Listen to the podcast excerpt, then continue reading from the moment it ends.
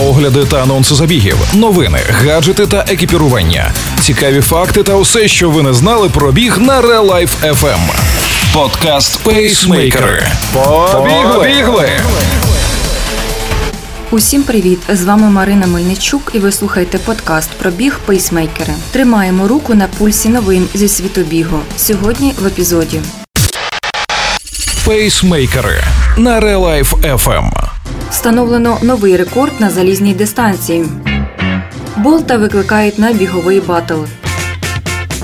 Норвезький тріатлет, переможець Олімпійських ігор у Токіо Крістіан Блюменфельд завершив свій спортивний сезон потужним дебютом на залізній дистанції. Він не просто став переможцем гонки Ironman Козюмель, а й зробив це за рекордні 7 годин 21 хвилину та 12 секунд. Це найшвидший час проходження залізної дистанції в історії тріатлону. Попередній рекорд 7 годин 27 хвилин 53 секунди належав Яну Фродено і був встановлений у липні 21-го року під час його персональних перегонів із канадцем Лайонелом Сандерсом. Проте є нюанси під час плавального етапу течія біля берегів острова Косумель була сильнішою за звичайно, і це могло трохи допомогти учасникам. Лідерам вдалося дістатися першої транзитки за 39 хвилин. Це майже на 20 хвилин швидше ніж, наприклад, дозволяє неспокійна вода Ironman Флоріда. Після плавального етапу Блюменфельд був на другій позиції.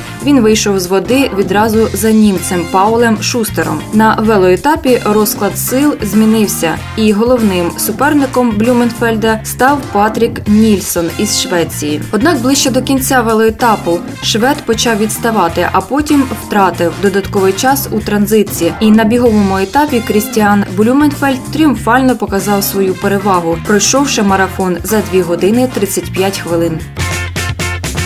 Олімпійський чемпіон у бігу на 100 метрів Ламонт Марсель Якобс викликав Усейна Болта на благодійний командний спринтерський забіг після того, як ямайський атлет, який вийшов на пенсію, заявив, що міг би виграти фінальний забіг у Токіо. 27-річний італієць, який не брав участі у змаганнях з того часу, як виграв бажане золото у спринті, через соціальні мережі кинув виклик іменитому болту, володарю восьми золотих олімпійських медалей та 11 кратному чемпіону світу. Ти сказав, що впевнений у перемозі, тож я готовий прийняти виклик. Як щодо того, щоб розпочати з благодійної акції захоплення прапора, ти приведеш свою команду, а я приведу свою, сказав Якобс. Захоплення прапора це гра на шкільному дворі, в яку грають діти. В ній дві команди змагаються, щоб захопити прапор суперників, розташований на базі команди, і благополучно повернути його на свою базу. Нагадаємо, Болт заявив, що було неприємно спостерігати за іграми 2020, особливо коли його співвітчизники-чоловіки зазнали невдачі. А Якобс, невідомий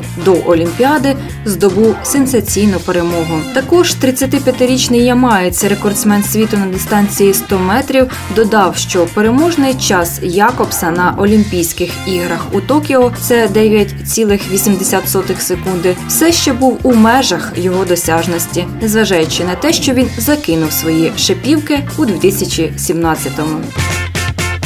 Це були останні новини зі світобігу від пейсмейкерів. Для вас їх підготувала Марина Мельничук. Пейсмейкери на Life FM. Слухайте наш подкаст, бігайте і тримайте свій темп.